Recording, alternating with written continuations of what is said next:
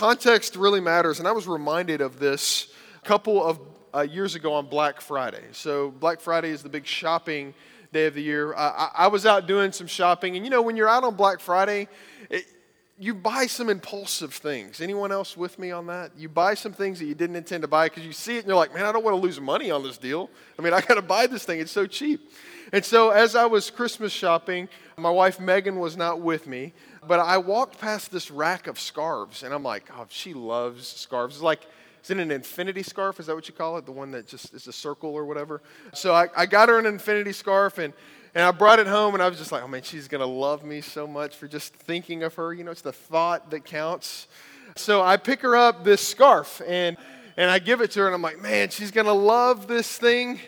And she immediately notices something that I do not notice. I think this scarf is made of flowers. She opens it up and shows me it's actually skulls.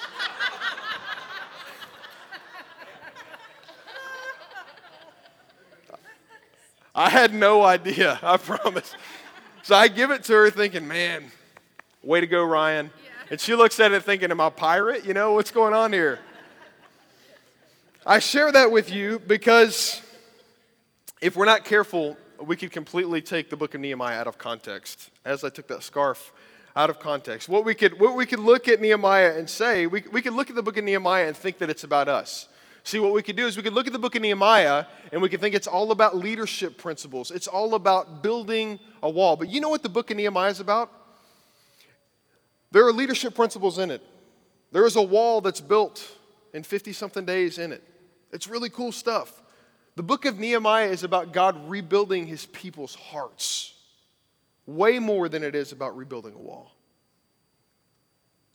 And if we're not careful, we could completely miss the fact that, that while secondarily and terti- in, a tertiary manner, we're going to pick up some good leadership principles about what it looks like to, to, to, to, be equipped for leadership and, and what it looks like to work together in unity in the midst of opposition. We're going to see all those things.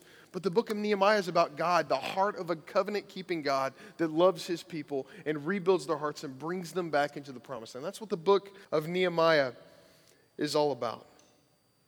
So we're going to spend this week setting up this series of Nehemiah. And, and there are two themes predominantly that are intertwined that we have to look at for the book of Nehemiah to really take full effect in our hearts. The first theme is covenant. So predominantly, I'm going to be looking at three aspects of God's covenant today what the covenant is, the covenant conditions, and then the covenant keeper. We're going to be, that's kind of what we're going to be looking at that. And then, kind of in part two, we need to look at what exile means. Nehemiah and the Israelites were in exile. They had to come back into Israel. They had to come back into Jerusalem, the land that once belonged to them that they were, they were kicked out of because of their disobedience. We have to look at that. We got to feel the weight of, of exile. I mean, church, I've been praying that you would feel the weight of exile. You would feel the weight of being disciplined by the Lord because it's all about His grace. It's what He does for His people. And so that's what we're going to be looking at today. So let's look at the first point the covenant. So, what's the covenant? It is a gracious God entering into relationship with his people. So, here's the deal God, in his kindness, in his love, has drawn near to his people. He's come into relationship with his people. And this, this relationship, we, the scriptures call the, a covenant. God has made a covenant with us. He's drawn near to us. And we have a relationship with God today. You and I have a relationship with God through Jesus because Jesus, I'm just going to go ahead and spill the beans. Jesus kept the covenant for us. Okay, so, so as you hear me talk about this today, you're going to see that Jesus, Jesus is such a big deal because he kept a covenant that we can never keep. And by believing in Jesus through faith, we too are covenant keepers. So Jesus the great, we get all the benefits of keeping the covenant because Jesus keeps the covenant for us. And what is the covenant? How does the scripture, how does it really describe it? It's this right here, and this is all over the Bible. It's this God says this I will be your God, and you will be my people. I will be your God, and you will be my people. One of the first places this is echoed is in Genesis 17 17, when, when God is unfolding his covenant to Abraham. And this thing, this, this echoes throughout the entire Old Testament. And, and you, I want you to notice that it doesn't say, I might be your God and you might be my people. It's a definite thing. I will be your God and you will be my people by faith. And so when you're, when you're banned from the garden in Genesis 3, I'll be your God and you'll be my people if you repent and believe. When you laugh at my promise of a son like Abraham and Sarah did, I'll be your God and you'll be my people. When you're taken into captivity in Egypt, I'll be your God and you'll be my people. When you build a golden calf at the foot of Mount Sinai, I'll be your God and you'll be my people. Whatever you do, I'll still be your God and you'll still be my people. And we could, we could take this into the modern context as well. We've talked about the stuff with Peter and what's going on. God is still God and we're still his people. We don't understand it. I'm brokenhearted, absolutely devastated. But he still will be our God and we still will be his people. So I want you to, I want you to hear the warmth of God's heart before Jesus ever comes in the flesh from Exodus chapter 34. Exodus 34, 6 and 7. Martin Luther called this the Sermon on the Name of the Lord. You see, because God's character has never changed, we think that Jesus brought something new to the scene. Jesus is revealing who God is to us, He's coming in the flesh. He, it's not that Jesus is different than God, He is God. It's not that He has a different character than God, He is God. And so we hear about the character of God, the character of Jesus from Exodus chapter 34. So the context of this, this little couple verses right here is this is that, that the Israelites are in the wilderness. They've, they've just, God has rescued them out of Egypt, and he's getting ready to give them their law. So Moses, his, his prophet, is up on the mountain receiving the law on stone tablets. He's up there for 40 days. The Israelites, they start to wander. They start to wander spiritually. And so Aaron, uh, lacking the leadership and the confidence to lead the Israelites, allows them to build a golden calf. And so they begin taking their rings off, their necklaces, and they begin to, to mold it and melt it into something that they can worship, something that they can see. Moses comes down off the mountain. And in fr- he's carrying these two stone tablets, and in frustration, he slams them to the ground and they break to pieces. And he does this because of his anger and his frustration at the disobedience of God's people and the lack of trust in the character of who God is. And this is where we pick up in Exodus 34 because Moses then pleads on behalf of the people and he goes back up onto the mountain a second time. And this is what God says to Moses Exodus 34, 6 and 7. The Lord passed before him and proclaimed, The Lord, the Lord, a God merciful and gracious, slow to anger and abounding in steadfast love and faithfulness, keeping steadfast love for thousands, forgiving iniquity and transgression and sin, but who will by no means clear the guilty, visiting the iniquity of the fathers on the children and the children's children to the third and the fourth generation. You see, there's two sides of the coin of God's love. There's his absolutely unconditional love, but then there's also the consequences of disobedience, the justice of God that has to be served for him to be God. And we see both of these things, and we'll see it echoed throughout this covenant relationship as we look at it today. But I want to specifically focus on that, that those words steadfast love. When we hear the word love, it's kind of diluted, and we're, we're it's, it's kind of a word that doesn't mean much. But this steadfast love here in the Hebrew, it's, it's this word hesed. And hesed could be better translated as a covenant keeping love. This is a covenant keeping love that God has for his people. And, and, you'll notice that, that parts of this scripture will echo throughout the scriptures, just like the, co- the covenant of I'll be your God and you'll be my people. Bits and pieces of this passage will be throughout the whole scripture. You'll find this passage in Numbers 14, 18, Nehemiah 9, 17, Psalm 103, 8, Psalm 103, 17, Psalm 145, Jeremiah 32, Joel 2, Jonah 4, and in part you'll find it in Deuteronomy 5, 1 Kings 3, Lamentations 3, Daniel 9, and Nahum 1, verse 3. You'll find it all over the Bible. And why is this the case? Because more than anything, you know what God wants his people to know? That he's gracious and that he keeps his covenant when we cannot. He provides a way when we cannot provide a way for ourselves because we can't provide a way for ourselves. God desperately wants us to know that. And, and this is this, this, this name of God that's described about him being abounding in steadfast love and gracious and slow to anger and all those things, they're crucial. Because if the God of Israel, his identity is where the people of Israel find their identity. It's where the church finds our identity. We find it in the character of God. Because when he sends his Holy Spirit to us as Christians, what do you think he's making us into? He's making us into the image of himself. He's making us into to, to his character. That's the work that he's doing in our hearts. That's the knitting that he's doing inside of us all. It's crucial to the developing identity as God's people. And we'll see in Nehemiah that when the people return to Jerusalem out of exile in Babylon, after 70 years, when they begin to return back, they trickle in for about 100 years or so under the leadership of three different men. And when they, when they come in, there's, I, I think the, the, the, kind of the climax of what happens in Nehemiah is, sure, the wall is great. I think the climax is when the book of the law is read by Ezra.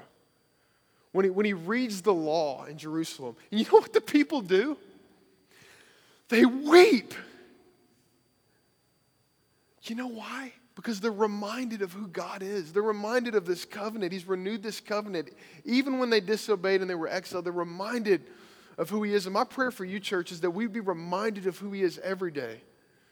That we can't keep the covenant, that we need Jesus to do that for us. And we're going to see that throughout the book of Nehemiah. This week, I was reminded of the covenant keeping love of God in kind of an ironic way. So, we were on a trip to Orlando. Some would call it a vacation. But, you know, when you have four little kids, it's, just, it's a trip. It's a lot of fun. I didn't check my email, but it's a lot of work standing. We were all four in one room for a couple of the nights. It was a lot, I mean, all six, four kids. It's a lot of fun. Part of what we do when we go on a trip with our friends, this particular couple from Indiana, is the guys get uh, half of a day to go golfing, okay? I like to golf. I'm not very good. So this is a crazy day lots of details from anywhere from getting a call on the number one tee box to say, hey, the car topper just fell off on the interstate. What do I do? To getting paired up with a professional golfer from Finland on the first tee. We're like, oh, this is great. And I get like a 10 on the first hole. Not good. So, anyway, we're, we're, we're, we're packing up. We finished the round of golf. It's dark. We had decided that we were going to get a cab back, or this thing called Uber. Some of you are familiar with what Uber is. Uber is basically a decentralized taxi service. You, you have an app on your phone, you say, okay, I want to ride, here's how much it'll cost, here's where I'm going. You hit a button, and they show up to pick you up. Uber. So we get in this guy's car, and we say, hey, how long you been driving for Uber? Uh, this is my, actually my first trip. Okay, cool. Okay, so we're going like 20 miles away. You got that? Yeah, I'm, I got that. So about halfway there, my buddy's nose starts bleeding all over this guy's car. Okay, it was just ridiculous. He, he's like, hey, can you grab my golf towel off my bag in the front seat of his car? I'm like reaching up, and he's got blood everywhere. It's crazy. So we get, we get to our destination. Everything was fine. Then we get up to our, uh, the place we're staying at, and all of a sudden we realize something terrible. And this is especially terrible to 21st century types of people. His cell phone is in the guy's car. Oh, yeah, yeah. You felt that panic before, right, when your cell phone is missing. And so we try to call him, we try to get in touch with him. The guy's kind of being shady. He's not really, he's like, yeah, I'll give it to you sometime. You know, we're like, hey, man, I'm on vacation. I need my phone. We got we to deal with this. And so all of a sudden, you know, we kind of put our detective hats on and we said, hey, we can get this phone back. So there's this little thing on the iPhone called Find My iPhone. So I notice, uh, we pull it up. Okay, this guy is, uh, he's about 15 minutes away. So I said, kind of in a, in a moment of courage, let's go find him. So we get in the car and we start to hunt this guy down. I mean, I felt like I was like on a movie or something. It was, he was running nabs in the passenger seat. I'm going down the road there. And so we get into the parking lot where we believe this guy is. And I'm rolling down my window, just kind of looking around, driving, albeit in my black Toyota Sienna minivan, right? We're driving through the parking lot, and, and I see, we, we see the guy's car, and I start beeping the horn, and I say, pull over, you know, and he, he pulls over, and he's like, he's like bewildered. He's like, what's going on? And I said, give us the phone. And he hands it out the window like that, and we just drive off. It was like this moment, like we felt like, whoa, like we are like, I mean, it felt, it was crazy. It was, it was a rush, to say the least. Where am I going with this ridiculous story? This guy texts us back, and he says, he says something profound, okay? I'm gonna, I'm gonna turn the story, get a little serious on you. He said, How did you find me? How did you find me? How did you find me? God's covenant keeping love, I'm not to try to make the jump of relating it too much to find my iPhone, but it's kind of like that. God's covenant keeping love is, is much like this. We're, we're never really lost. God always knows where we're at. He's the one that enters into relationship with us. When we're running away from Him, He's the one that's finding us, right? He's always got your coordinates. Trust me. You don't have to go looking for Him, He's going to find you.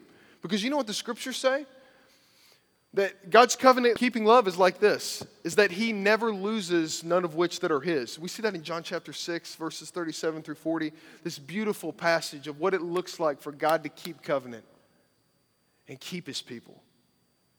As a covenantal people of God, he, he, he keeps his promise. I will be your God, you will be my people. But we also got to remember this justice side of God that he's just. So let's keep going. Let's look at the covenant conditions, point two. So, these are the terms of the relationship that we have with God blessings for obedience and curses for disobedience.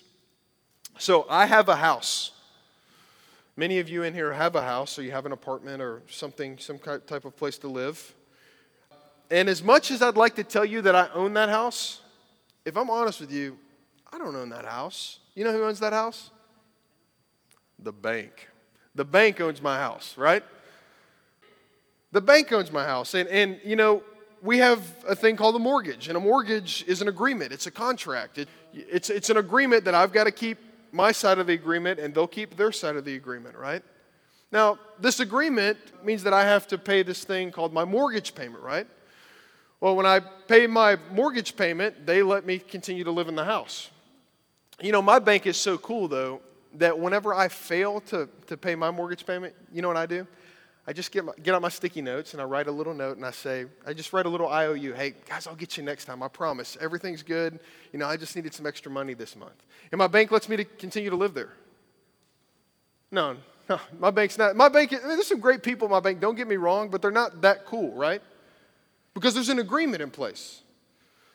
We have, we have, we, we, there are consequences when you don't hold your end of the bargain up, right? I mean, it's eviction, foreclosure, it's bad news. They might let that business go on for a little bit, but they're not going to let you stay there without meeting the terms of the relationship. Our relationship with God is the same way. The conditions of the covenant must be met. If the conditions of the covenant are not met, if a perfect obedience to the law isn't in place, there is no, there's, there's, a, there's a torn, there's a, there's, a, there's a shattered relationship with God. There's a broken relationship with God, and there are consequences of that disobedience. And what we, what we learn from Leviticus 26 is this that there's blessing for obedience and there's curses for disobedience. And there are times when God removes his hand of blessing during Israel's disobedience. There are times when he removes his hand of blessing and things get really ugly. I, am I'm amazed at people who, who come to God and, and, and, and come with this entitled sense of, God, you owe me. You really owe me something. Friends, if God were to completely remove his hand of blessing from us, do you know what life would be like? We would all kill each other. None of us would be alive. I mean, it would be an t- absolute, utter, and total mess. God never did that to Israel. He never completely removed his hand of blessing from them. But there were times where he raised a little bit and let them feel the weight of their sin. And there's no greater weight for the Israelite who had been given this promised land. Remember the promised land that was given to them through the covenant with Abraham. There's no greater weight of feeling the consequences of their sin than to be exiled out of the promised land. And this is where Nehemiah comes into play. Nehemiah is an exile. So let's read Leviticus 26 a little bit. I'm just to I'm to read through this and kind of talk through it. I'm not to spend a whole lot of time here. I just want you to get the picture of what the justice of God looks like. Uh, Leviticus 26, we'll start with verses 3 through 12. This is the beautiful part right here. If you walk in my statutes and observe my commandments and do them, then I will give you your rains in their season, and the land shall yield its increase, and the trees of the field shall yield their fruit. Your threshing shall last to the time of the grape harvest, and the grape harvest shall last to the time for sowing. And you shall eat your bread to the full and dwell in your land securely. I will give you peace in the land, and you shall lie down, and none shall make you afraid. And I will remove harmful beasts from the land, and the sword shall not go through your land. You shall chase your enemies, and they shall fall before you by the sword. You shall chase your enemies. Five of you shall chase a hundred, and a hundred shall chase ten thousand. Your enemies shall fall before you by the sword. I will turn to you and make you fruitful and multiply you. And what's he say? Confirm my covenant with you. You shall eat old store long kept, and you shall clear out the, the old to make way for the new, and I will make my dwelling among you. And my soul shall not abhor you, and I will walk among you. And here's that promise I will be your God, and you shall be my people.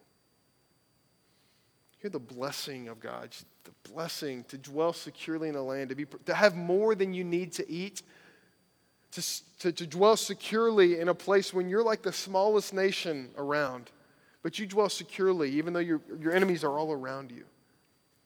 The hand of blessing on his people. Why? Because they're obedient. He protects them. So now let's turn to the bad news. Leviticus 26, 27 through 33. It goes on to talk about this punishment for disobedience. But if in spite of this you will not listen to me, but walk contrary to me, then I will walk contrary to you in fury. And I myself will discipline you sevenfold for your sins. Man, if that didn't make you shake in your boots, I don't know what will. You shall, it gets, when God removes his hand of blessing, listen to how ugly it gets here. You shall eat the flesh of your sons you shall eat the flesh of your daughters, and I will destroy your high places and cut down your incense altars and cast your dead bodies upon the dead bodies of your idols, and my soul will abhor you. And I will lay your cities waste and will make your sanctuaries desolate. And I will not smell your pleasing aromas, and I will myself devastate the land so that your enemies who settle in it shall be appalled at it. Here's the exile. Here's the worst of the worst. I will scatter you among the nations, and I will unsheath the sword after you. And your land shall be a desolation, and your cities shall be a waste. When God removes his hand of blessing from the Israelites, this is what life begins to look like. The disobedience to the covenant promise, the, the, the, relationship that he has with his people. This is what comes of it. He gives them over to their own nature, to their own sense of, of, of pleasure, which is purely diluted by sin. I mean, it gets, I mean, it gets, there's cannibalism, destroyed cities, everything burned to the ground, and eventually the worst of the worst, exile. The promised land given to someone else.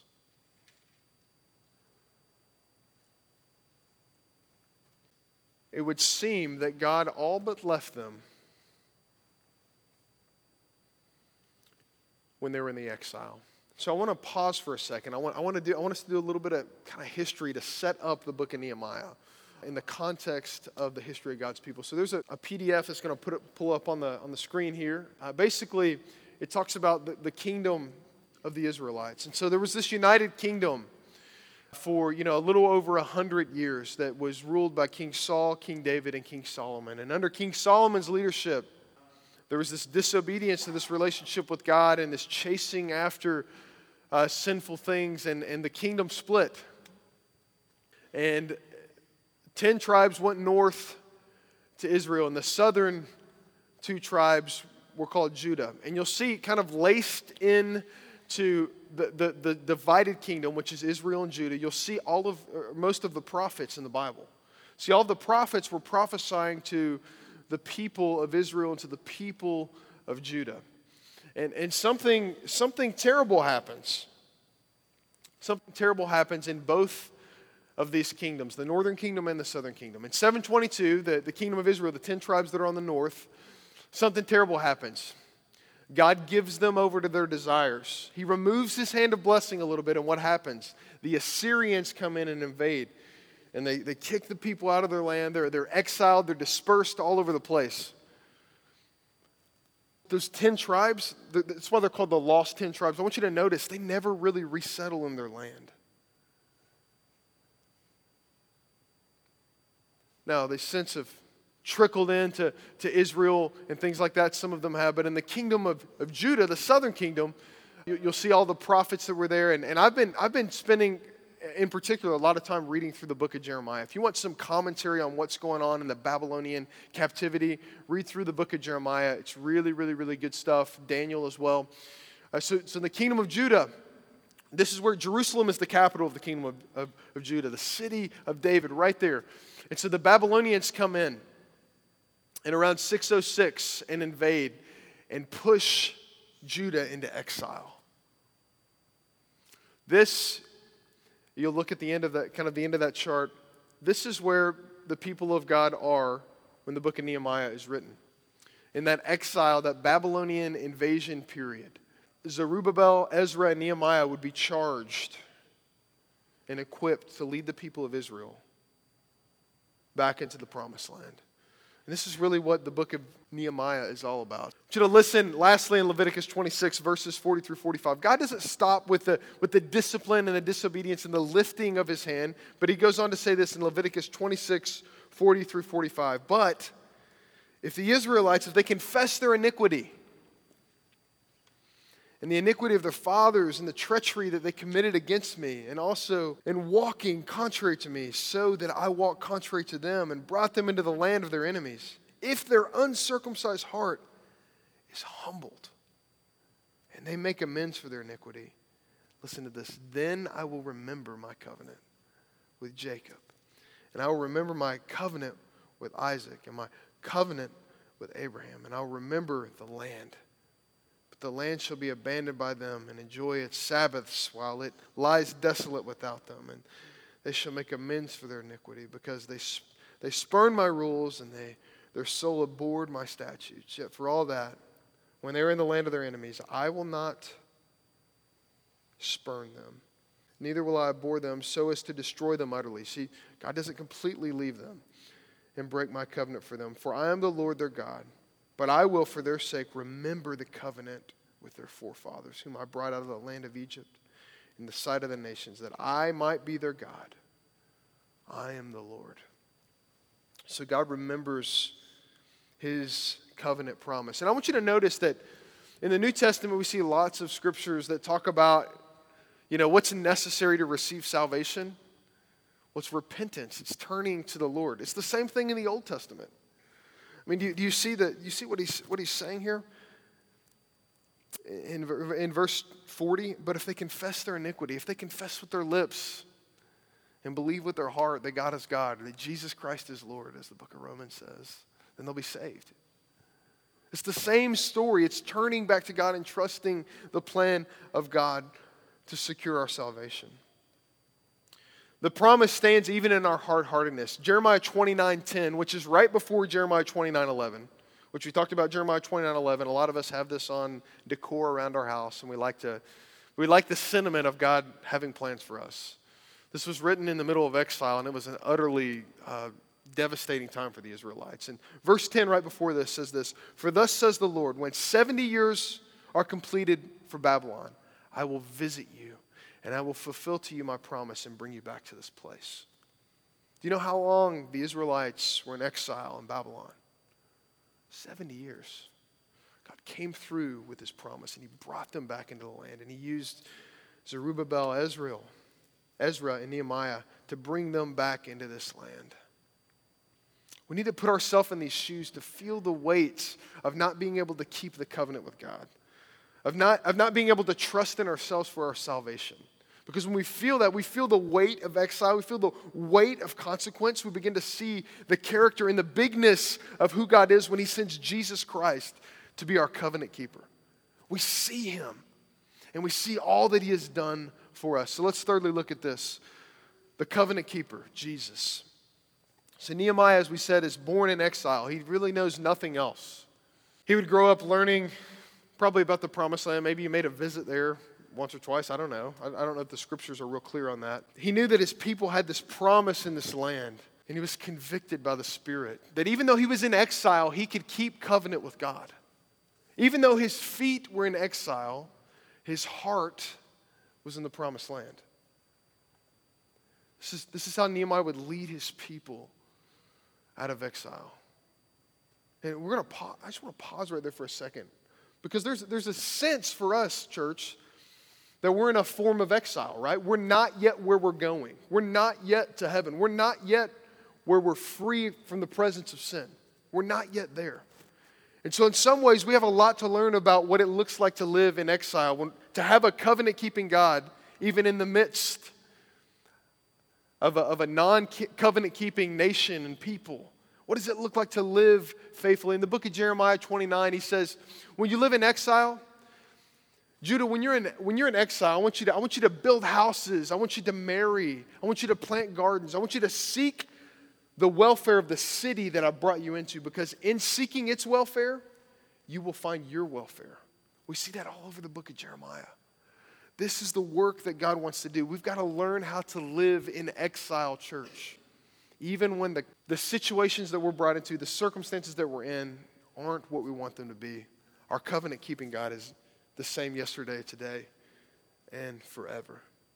So, I'm going to get theological on you real quick. This unilateral covenant that was made with God is that God keeps his covenant for us. So it's, it's opposed to this bilateral covenant where if we don't obey, we're cut off from, from, from the promises of God and we're disciplined.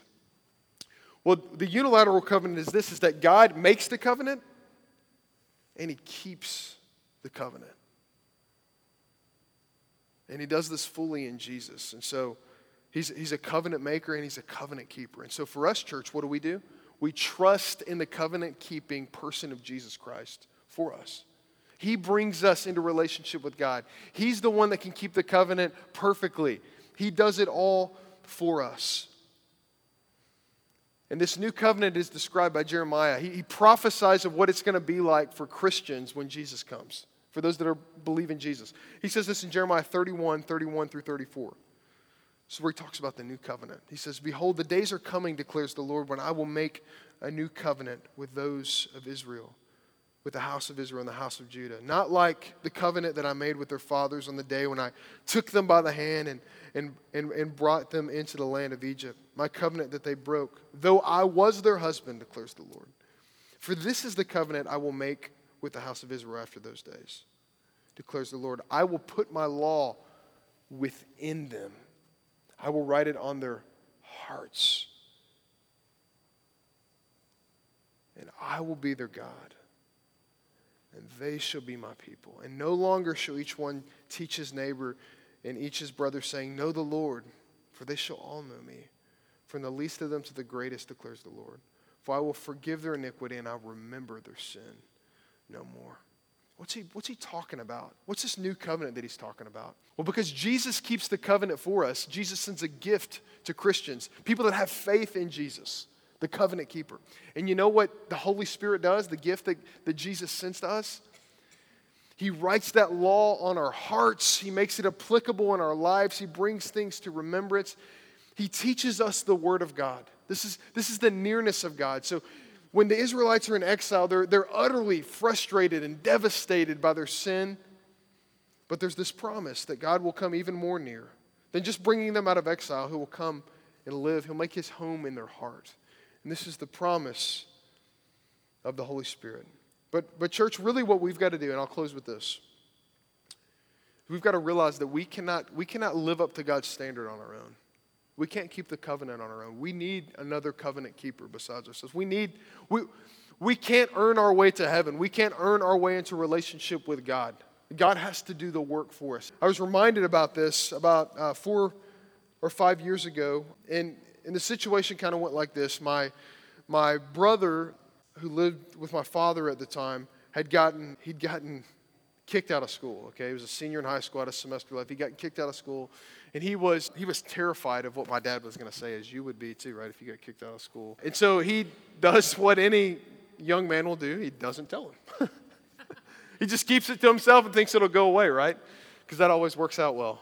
And so one day I'm talking to him on the phone, just checking in. Hey, John, how you doing? And he says, I can tell something's going on. I said, Hey, no, really, how are you doing? And he just breaks. He just starts weeping. Like I, he's sobbing uncontrolled. I can't understand what he's saying. He says, I got kicked out of school. I stopped going to school. And I didn't think they would kick me out, but they did. So he gets kicked out of school. And so I said, okay, John, we've got, we've got a plan. Here's what we're going to do.